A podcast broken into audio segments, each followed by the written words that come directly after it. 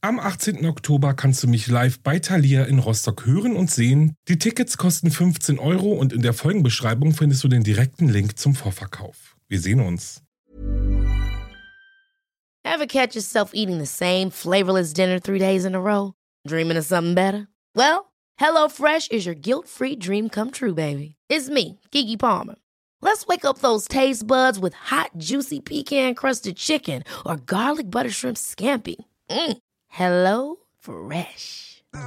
Stop dreaming of all the delicious possibilities and dig in at HelloFresh.com.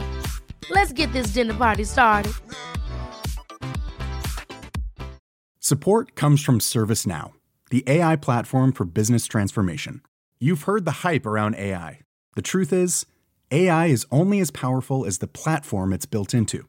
ServiceNow is the platform that puts AI to work for people across your business removing friction and frustration for your employees, supercharging productivity for your developers, providing intelligent tools for your service agents to make customers happier. All built into a single platform you can use right now.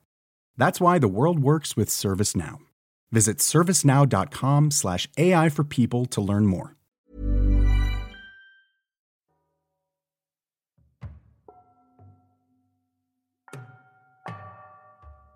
Hallo und herzlich willkommen zurück bei Wahre Verbrechen. Ich bin Alex, ihr hört meinen Podcast und ich freue mich sehr, sehr, sehr, sehr, sehr, dass ihr eingeschaltet habt. Ach ja, wo soll ich anfangen? Erst einmal hier an dieser Stelle noch einmal vielen, vielen, vielen Dank für all eure Geburtstagsgrüße auf Instagram. Ich bin gerade schon wieder super überwältigt. Äh, vielen, vielen, vielen, vielen Dank. Ja, ihr seid einfach wirklich die allerbesten.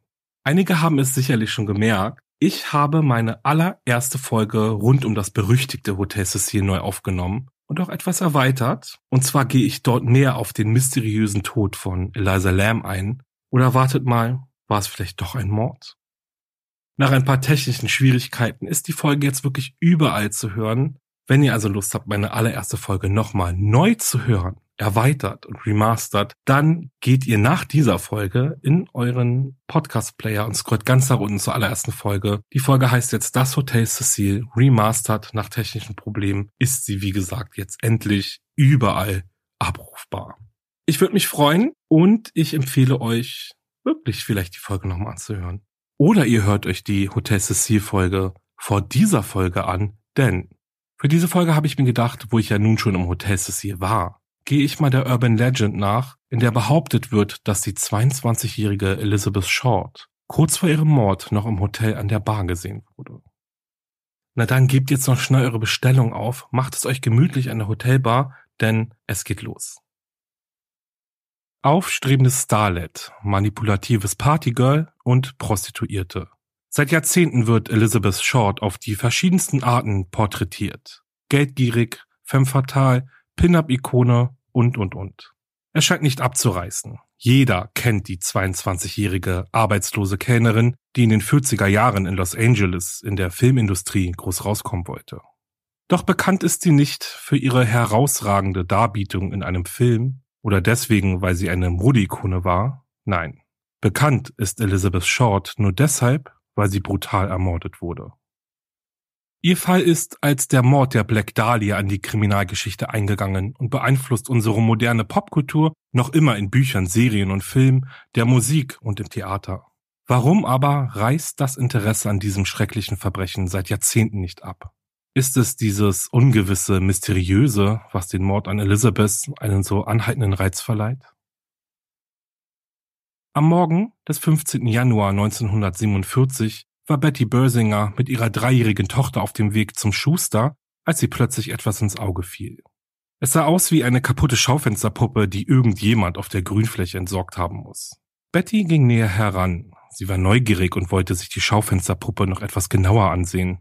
Doch mit jedem Schritt näher auf sie zu, erkannte sie auch immer deutlicher, dass diese seltsame Figur, die in zwei Teilen lag, gar keine Schaufensterpuppe war. Dort auf dem Rasen lag eine junge Frau, kaum zu erkennen. Sie war in wortwörtlich zwei Teile zerschnitten worden. Das Gesicht der Frau zeigte nach oben. In ihrem Gesicht klafften zwei lange Schnitte.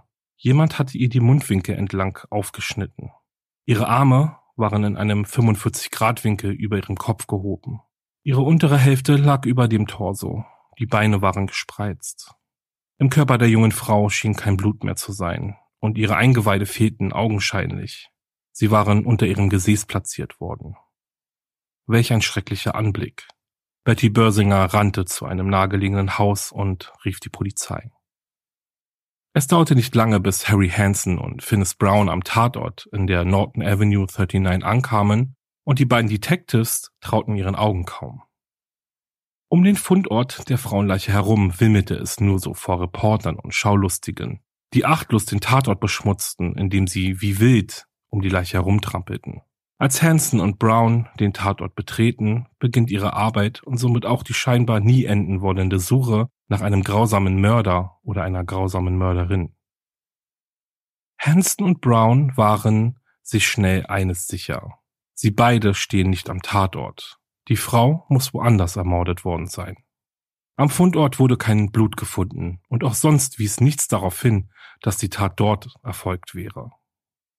Unter der Leiche befand sich Tau, was darauf schließen ließ, dass die Leichenteile erst nach zwei Uhr nachts dort abgelegt worden waren, dann, als die Außentemperatur sank.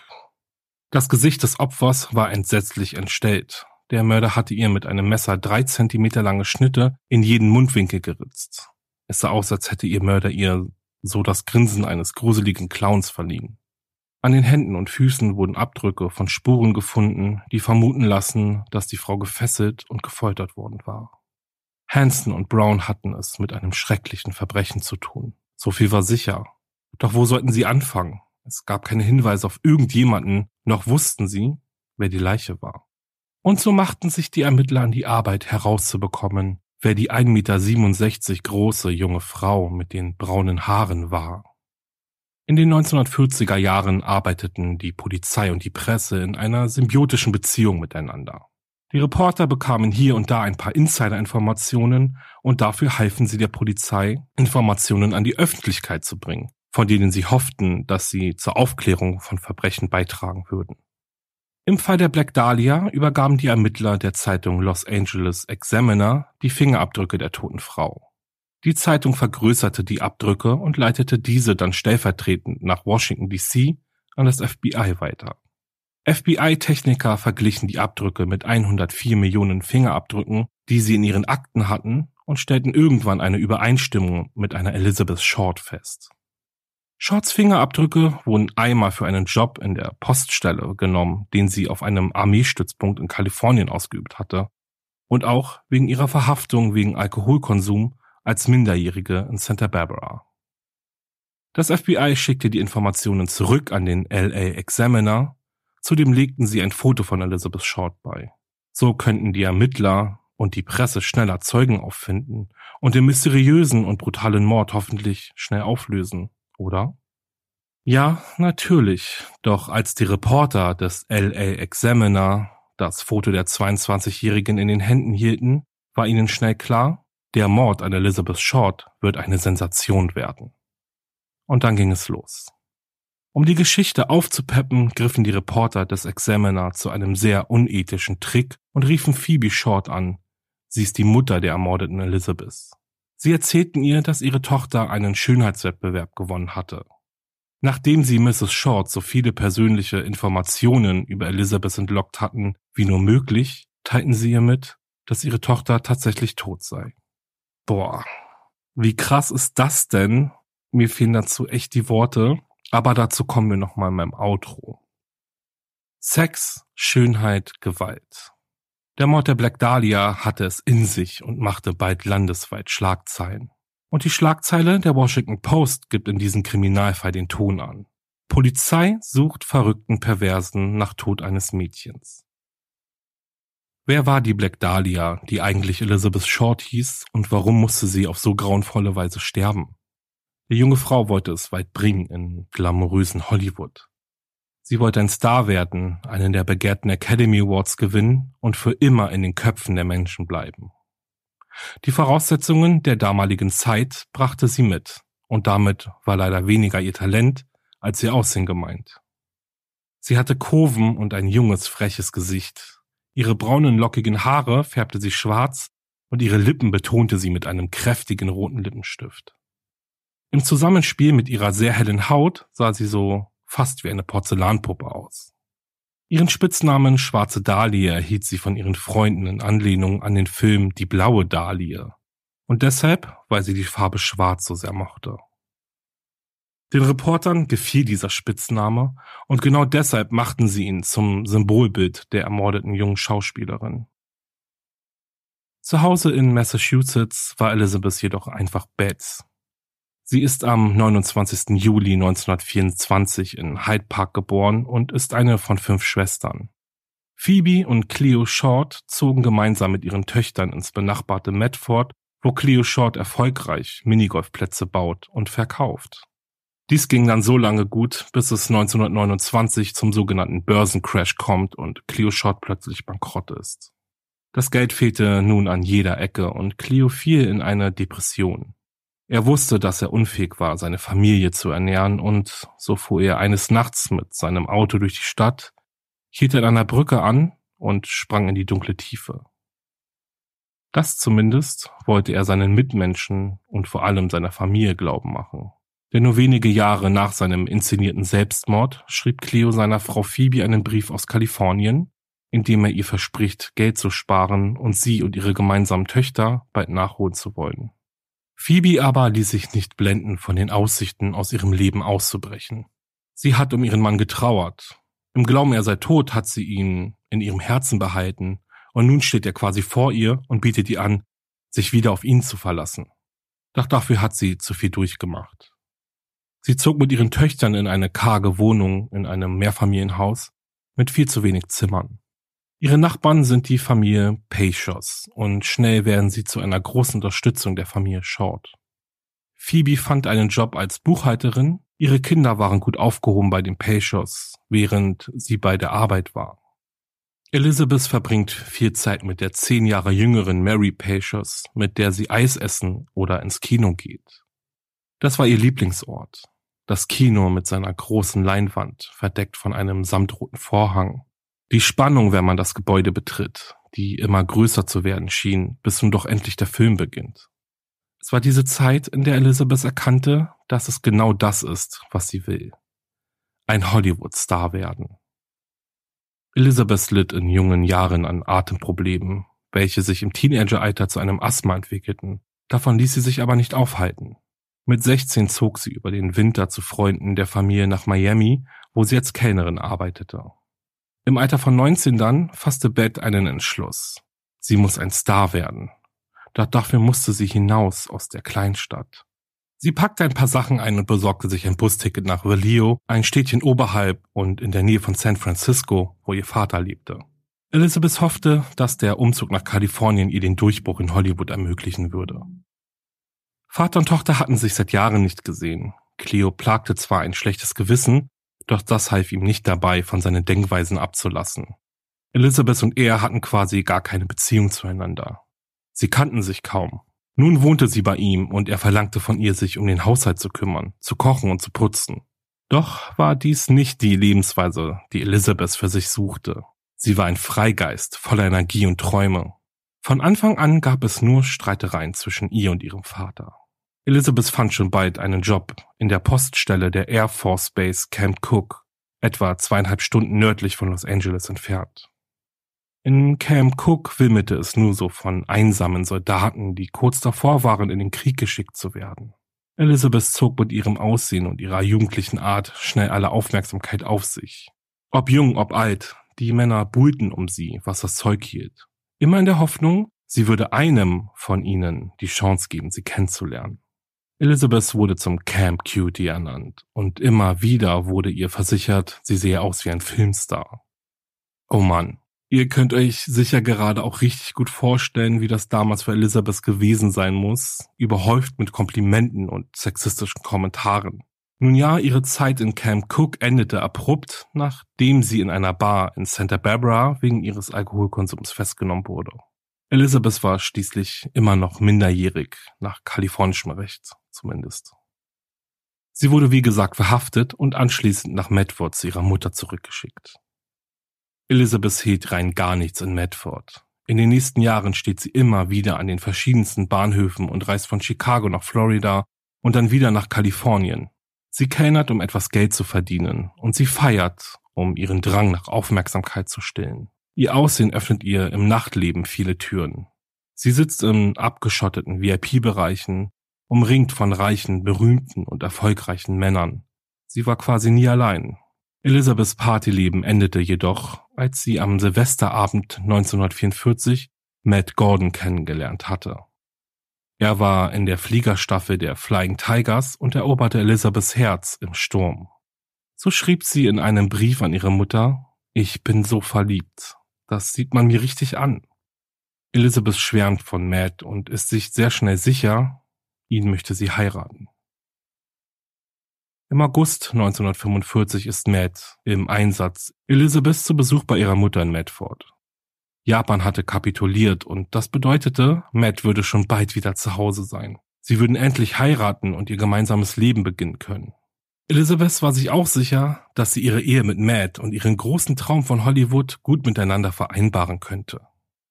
Beinahe stündlich erwartete Elizabeth eine Nachricht von Matt. Doch es dauerte eine Weile, bis der Fahrradkurier der Western Union mit einem Brief im Gepäck vor dem Wohnhaus der Familie Short stehen blieb.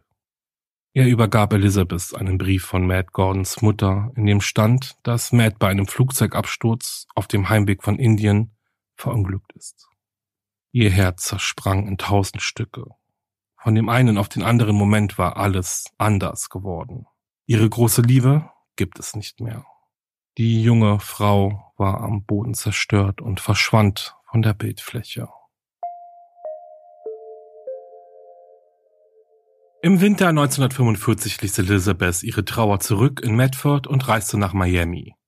Dort arbeitete sie wieder als Kellnerin und lenkte sich im Nachtleben ab. Es gab keine Party, auf der sie wohl nicht war. Der Durchbruch ließ zwar noch immer auf sich warten, dennoch kann man sagen, Elizabeth war in der Partyszene schon eine kleine Berühmtheit.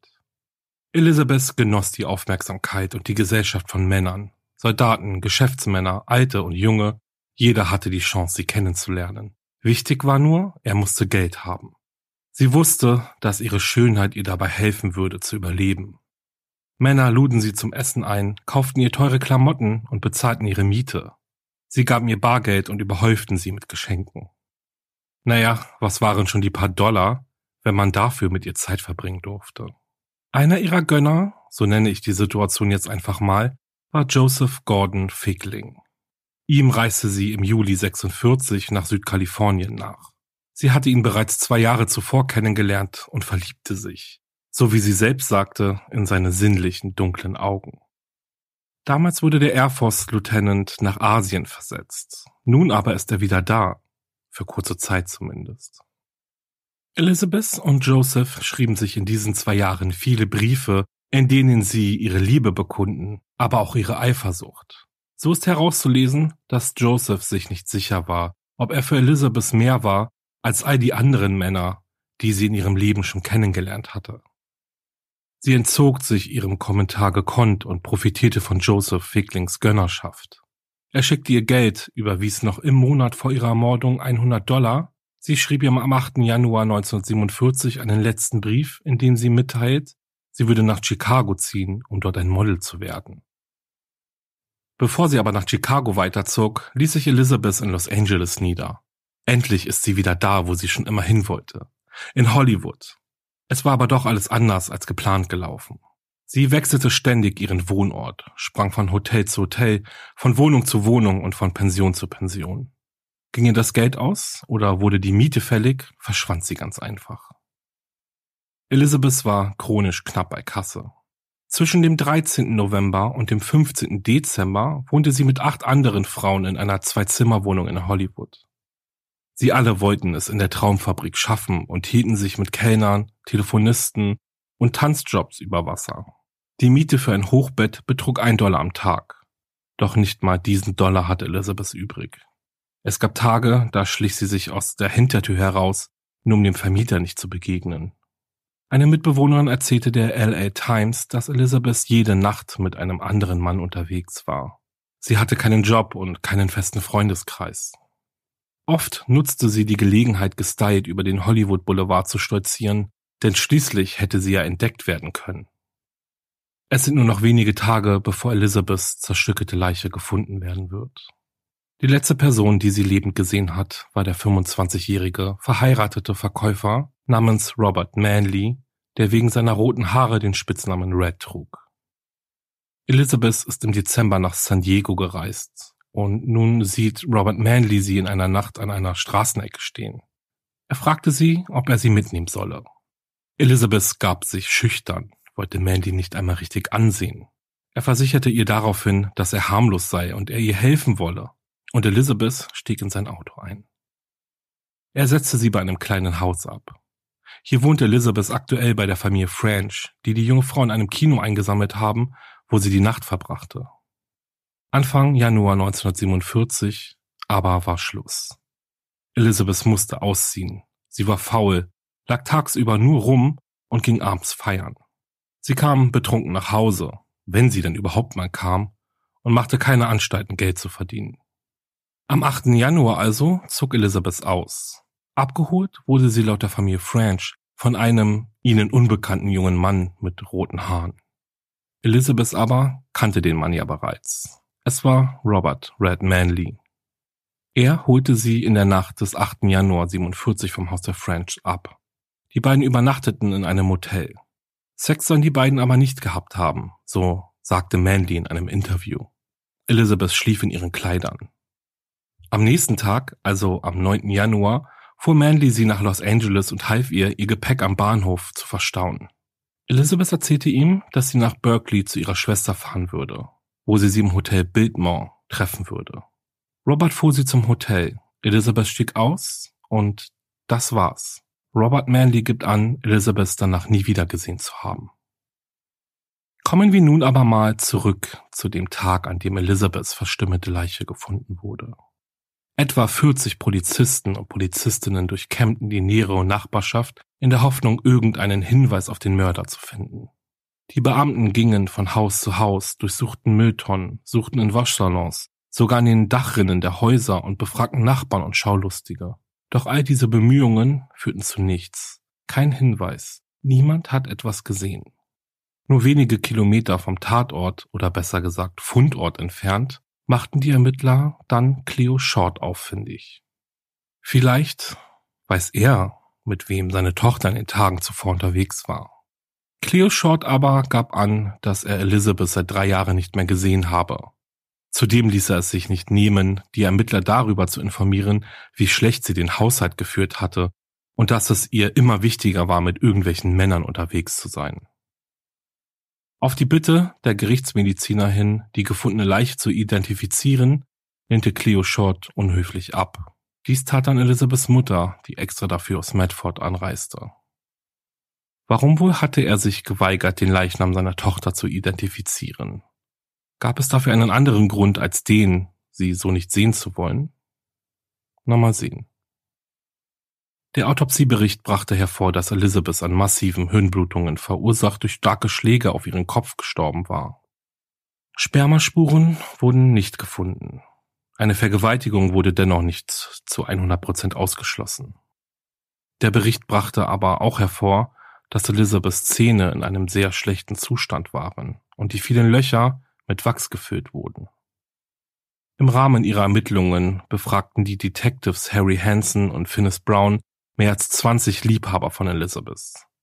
Diese Befragungen brachten leider keine Hinweise, die auf den Mörder schlossen, dafür aber einen Schwarm von Trittbrettfahrern. Als die Information an die Presse gelangte, gingen unzählige Briefe bei der Polizei ein. Allesamt waren sie von Männern aus dem ganzen Land, die behaupteten, für den Mord an Elizabeth Short verantwortlich zu sein. Die Ermittler und Ermittlerinnen verbrachten dadurch viel Zeit damit, die Geständnisse zu prüfen, nur um herauszufinden, dass sie nicht echt waren. Derweil verdichtete sich bei Hanson und Brown die Annahme, dass Elizabeths Mörder nicht etwa jemand war, den sie gut kannte, sondern vielmehr jemand, den sie erst kürzlich kennengelernt hatte. Jemand, der ihr einen Gefallen getan hatte die Detectives befragten hunderte von Menschen, die Elizabeth kannten oder auch nur im geringsten mit ihr zu tun hatten. Und so füllte sich der Aktenschrank mit immer mehr Notizen und eidesstattlichen Versicherungen. Aber auch einem anderen Verdacht gingen die Ermittler nach. Denn das Offensichtliche liegt bekanntlich ja meist auf der Hand. Die Zweiteilung von Elizabeths Körper schien äußerst professionell erfolgt zu sein. Von jemanden also, der oder die sich damit auskannte. Das LAPD wand sich an die Universität, die sich in der Nachbarschaft vom Fundort der Leiche befindet, und bat um eine Liste der eingetragenen Medizinstudenten und Studentinnen. Am Ende war es ein 203-seitiges Dokument, welches auch an das FBI abgegeben wurde, welches sodann eigene Ermittlungen startete. Eine der großen Fragen in diesem Mordfall war, was geschah, nachdem Elizabeth das Biltmore Hotel, in dem sie sich mit ihrer Schwester getroffen hatte, verließ bis zu dem Zeitpunkt, an dem ihre Leiche gefunden wurde. Das Einzige, was sicher ist, dass sie irgendwann in diesen sieben Tagen ihrem Mörder begegnete. Am 25. Januar wurde Elizabeths schwarze Lacklederhandtasche und einer ihrer schwarzen Pumps in einem Müllcontainer in der 1819s E25 Street gefunden. Nur wenige Meilen vom Fundort entfernt. Robert Manley alias Red identifizierte die Gegenstände als ihre.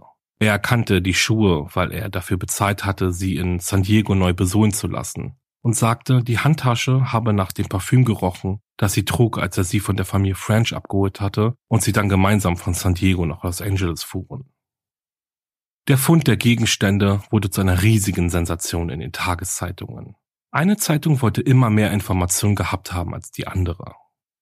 Neun Tage nach Veröffentlichung der Artikel war es der LA Examiner, der ein ominöses Paket zugesendet bekommen hatte. Das Paket roch stark nach Benzin, was daran lag, dass offensichtlich mit Benzin über das Paket gewischt wurde, um die Fingerabdrücke verschwinden zu lassen. In dem Paket befanden sich diverse Dokumente von Elizabeth Short. Fotos, ihre Geburtsurkunde, ihr Sozialversicherungsausweis und ein Nachruf für ihren Verlobten Matt Gordon. Außerdem lag dem Paket ihr Adressbuch bei, in dem die Namen von insgesamt 75 Männern standen. Stammte das Paket womöglich von Elizabeths Mörder?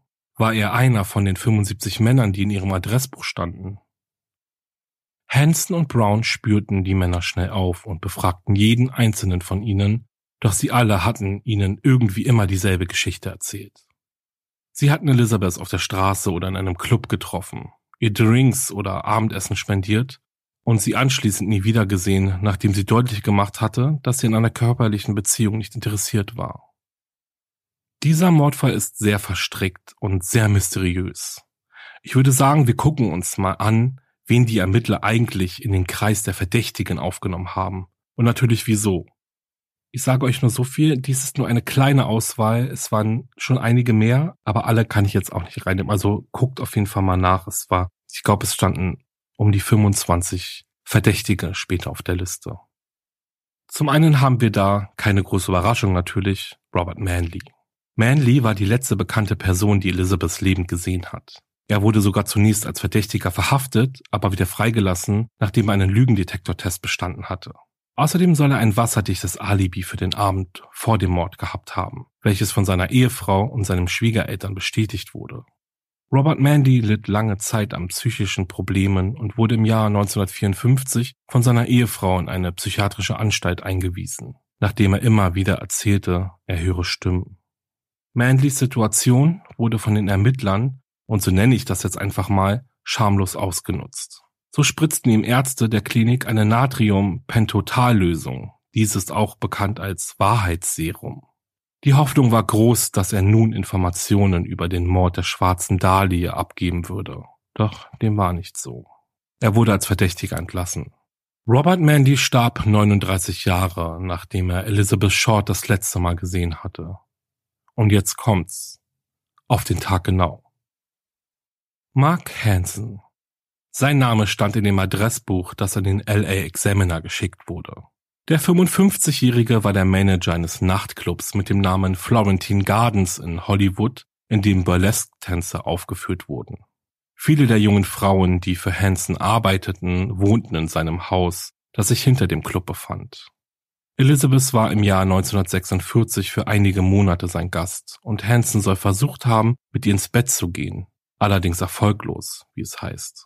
Warum er zum Verdächtigen wurde? Ich denke, die Detectives haben in Elizabeths Ablehnung ihm gegenüber ein gekränktes Ego vermutet.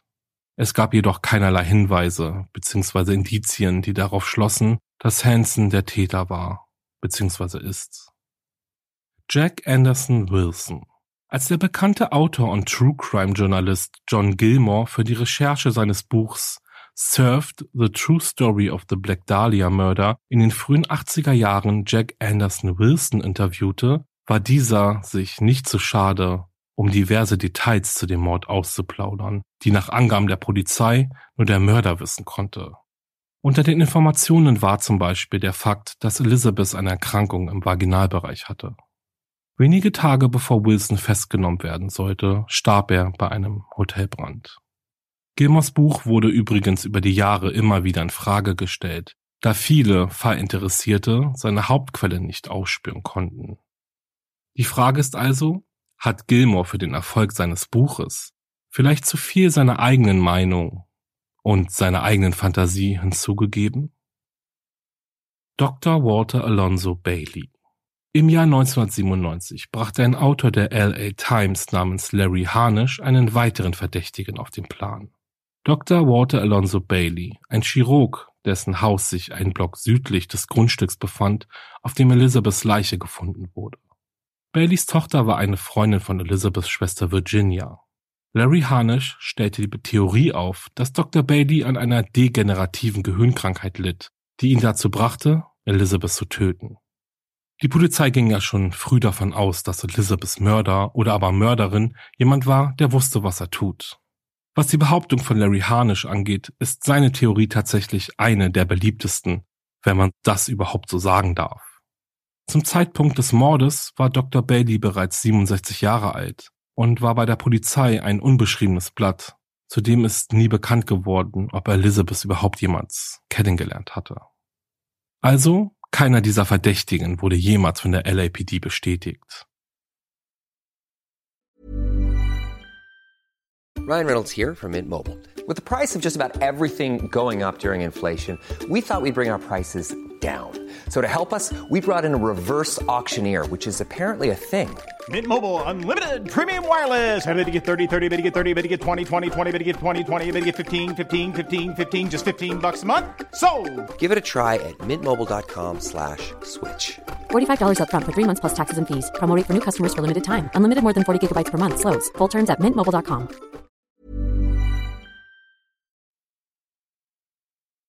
Und das war es mit dem Fall über diesen schrecklichen Mord von Elizabeth Short.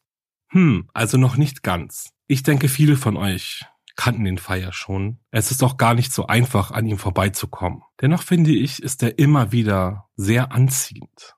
Ich will jetzt nicht pietätlos sein. Ich meine auch nicht die Tat an sich, sondern alles drumherum. Die vielen Zeugen, die vielen Verdächtigen, das Mysteriöse. Ich finde speziell in diesem Fall kommt man sich richtig herausgefordert vor, herauszufinden, wer es denn nun getan hat. Vor allem mit dem Wissen, dass Elizabeth Shorts Mord bereits über 70 Jahre her ist und es immer noch keinen Täter gibt. Die Mysterien rund um diesen Fall nehmen ja auch nicht ab. Hier und da tut sich immer wieder eine neue Theorie auf und ich denke, das ist auch der Grund, warum der Mord der Black Dahlia vielleicht auch schon so etwas wie eine Urban Legend geworden ist. Ich habe euch mal ein paar Theorien, Gerüchte und Legenden zusammengesucht und bin gespannt, was ihr im Endeffekt von ihnen haltet. Kommen wir mal als erstes auf zwei Bücher, die von unterschiedlichen Personen veröffentlicht wurden, zu sprechen. Zum einen haben wir da das Buch Daddy was the Black Dahlia Killer von der PR-Spezialistin Janice Knowlton. Was auch immer eine PR-Spezialistin ist, weiß ich nicht. Aber naja, also, in diesem Buch gibt sie ihrem Vater die Schuld an dem Mord. Sie schreibt, dass eine Therapie ihr half, Kindheitserinnerungen an ihren Vater wiederzuerlangen, der sie zwang, ihm beim Foltern, Morden und Zerhacken von Elizabeth Short zuzusehen. Janice Knowlton beschuldigt ihren Vater insgesamt neun solcher Morde begangen zu haben, einschließlich des Mordes an einem Sohn, den er mit ihr zusammengezeugt hatte. Janice Knowltons Buch war ein Flop und sie bedrängte jeden, der auch nur die kleinste Negativkritik über ihr Buch schrieb 2004 starb sie an einer Überdosis Drogen. Oder aber sie nahm sich selbst das Leben. Es kursieren beide Versionen durch das Internet. Im Jahr 2003 veröffentlichte ein pensionierter LAPD-Detective namens Steve Hodel ein Buch, ganz ähnlich wie das von Janice Knowlton, aber dieses wurde zu einem nationalen Bestseller. In dem Buch mit dem Titel Black Dahlia Avenger, A Genius for Murder stellt Hode seinen Vater als Tyrannen und frauenfeindlichen Perversen dar, der im Haus der Familie Orgien abhielt und wegen Vergewaltigung der eigenen 14-jährigen Tochter vor Gericht stand. Er wurde übrigens freigesprochen. Nachdem sein Vater 1999 gestorben war, fiel Steve Hodel das private Fotoalbum seines Vaters in die Hände, in welchem er zwei Schnappschüsse einer dunkelhaarigen Frau fand. Steve Hodel behauptete, dass es sich bei der Frau um Elizabeth Short handelte. Elizabeths Familie widerlegte seine Behauptung jedoch und ist sich sicher, dass die Frau auf den Fotos nicht ihre Tochter ist. Und auch Mary Patience, Elizabeths ehemalige Nachbarin und Freundin, hat ebenfalls ihre ganz eigene Theorie und benennt den Filmregisseur Orson Welles als den Mörder von Elizabeth. Wells hatte nämlich einst einen Zaubertrick vorgeführt, bei dem er eine Frau in zwei Hälften sägte. Für Mary konnte dies kein Zufall sein. Wells konnte nie mit dem Mord in Verbindung gebracht werden. Gehen wir mal weiter zu ein paar weiteren Gerüchten, die sich hartnäckig halten. Zum einen ist da das Gerücht, dass Elizabeth eine Prostituierte war. Bestätigt hat sich dieses Gerücht aber nie. Detective Hansen selbst hat es immer wieder widerlegt denn im Laufe der Ermittlungen hatte er diverse Bekanntschaften von Elizabeth befragt und nur drei von ihnen haben angegeben, mit ihr geschlafen zu haben. Auch die Gerüchte, dass Elizabeth durch ihre Nachtclubbesuche an die falschen Leute geraten ist und zur Prostitution gezwungen wurde, konnten nicht bestätigt werden, wenn sie nicht sogar durch die falschen Zeitangaben sogar widerlegt werden konnten. Dann gibt es da das Gerücht, dass Elizabeth aufgrund eines Gendefekts von Geburt an schlecht entwickelte Genitalien besaß. Schnell tat sich die Frage auf, ob dies wohl der Grund war, weshalb sie so brutal ermordet wurde. Fühlte sich ihr Mörder womöglich angewidert und in Rage gebracht, dass er sie deswegen tötete? Bestätigt werden konnte diese Annahme bisher auch nicht. Das nächste Gerücht ist ebenfalls sehr spannend. Als wenige Tage nach dem Fund der Leiche eine Grand Jury des LA County der Obduktionsbericht vom Gerichtsmediziner vorgetragen wurde, wurde dieser mitten in seinem Vortrag unterbrochen. Man habe genug gehört, hieß es. Laut dem LAPD beinhaltet der Obduktionsbericht entscheidende Details, die nur dem Täter und der Polizei bekannt seien. Mit der Geheimhaltung dieser Details wollten die Ermittler sicher gehen, letztendlich den richtigen Mörder oder aber die Mörderin festzunehmen. Dieser fehlende Teil des Obduktionsberichts ist bis heute nicht an die Öffentlichkeit geraten. Warum nicht? Es heißt, Elizabeths Akte ist größtenteils vernichtet worden und mit ihr auch der Bericht. Eine weitere Theorie ist diese, dass Elizabeth Short von einem Serienmörder umgebracht wurde. Die Ermittler glaubten nicht daran, jedoch diverse Journalisten, Autoren und Hobbydetektive meinen Parallelen zu den Morden der Cleveland Torso-Morde zu erkennen. Die Mordserie ereignete sich in den Jahren zwischen 1934 und 38 und ist bisher noch immer ungeklärt. Andere wiederum meinen einen Zusammenhang zu der Entführung und Ermordung von Susan Deegan zu erkennen. Susan Deegan wurde am 7. Januar 1946 entführt und ihre Leiche zerstückelt. Es hält sich auch die Legende hartnäckig, dass Elizabeth kurz vor ihrem Tod das heute berüchtigte Hotel Cecil besucht hatte. Hat sie dort etwa ihre Mörder kennengelernt oder wurde sie mit einem Fluch belegt? Tatsächlich ist es so, dass nicht eindeutig nachgewiesen werden kann, ob und wann Elizabeth im Hotel Cecil zu Gast war.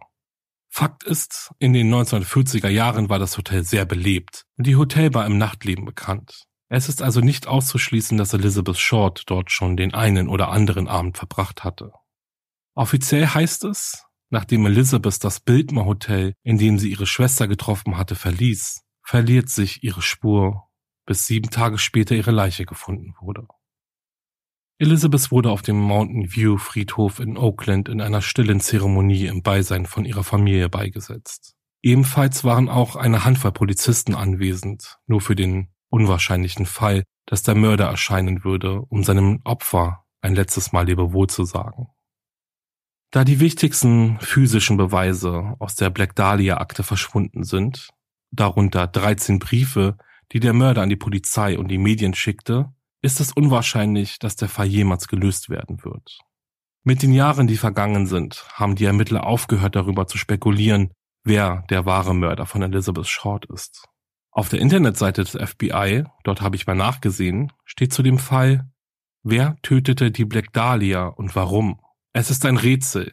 Der Mörder wurde nie gefunden und wenn man bedenkt, wie viel Zeit vergangen ist, wird er es wohl auch nie. Die Legende wächst. Es wirkt so, als wäre der Mordfall ad acta gelegt. Doch so einfach ist es dann doch nicht. Die Popularität des Falls scheint immer noch genauso groß zu sein wie damals und die Tatsache, dass dieses Verbrechen noch immer nicht aufgeklärt ist, hat den und die eine oder andere Hobbydetektivin auf den Plan gerufen. Wir kennen das ja bereits schon von vielen anderen Kriminalfällen, die ungelöst sind und dadurch wissen wir auch, diese Macht der, ich sage mal weiterhin Hobbydetektive, darf nicht unterschätzt werden. Dennoch, was ist die Wahrheit und was ist nur zusammengebraut? Das kann man speziell in diesem Fall bisher noch nicht sagen. Und man kann nur hoffen, dass wir alle irgendwann erfahren, wer Elizabeth Short umgebracht hat. Ich verabschiede mich jetzt von euch und bedanke mich fürs Zuhören. Bitte denkt daran, wenn euch mein Podcast gefällt, dann schreibt gerne eine Bewertung, lasst fünf Sterne für mich da und abonniert meinen Kanal ganz fleißig. Ich würde mich wirklich sehr freuen. Ihr helft mir und diesem Podcast damit wirklich sehr aber auch natürlich nur, wenn ihr möchtet. Besucht auch meine Instagram-Seite wahre-verbrechen-podcast, denn nur da erfahrt ihr, wann zum Beispiel eine neue Folge rauskommt und was meine Buch-, Film-, Serien- und Musikempfehlungen für euch sind. Zum Beispiel. Jetzt sage ich, bleibt sicher und ich freue mich aufs nächste Mal mit euch. Ciao.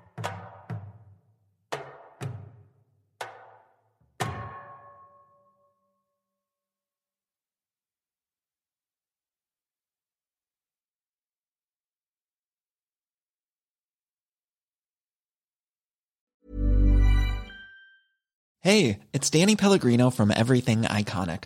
Ready to upgrade your style game without blowing your budget? Check out Quince. They've got all the good stuff shirts and polos, activewear, and fine leather goods, all at 50 to 80% less than other high end brands.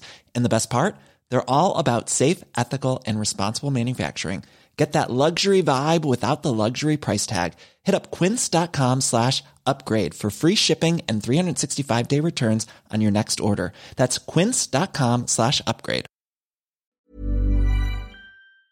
Höre jetzt die vierte und alle anderen Staffeln meines True Crime Podcasts Steig nicht ein, exklusiv auf Podimo. Alle Infos findest du in der Folgenbeschreibung.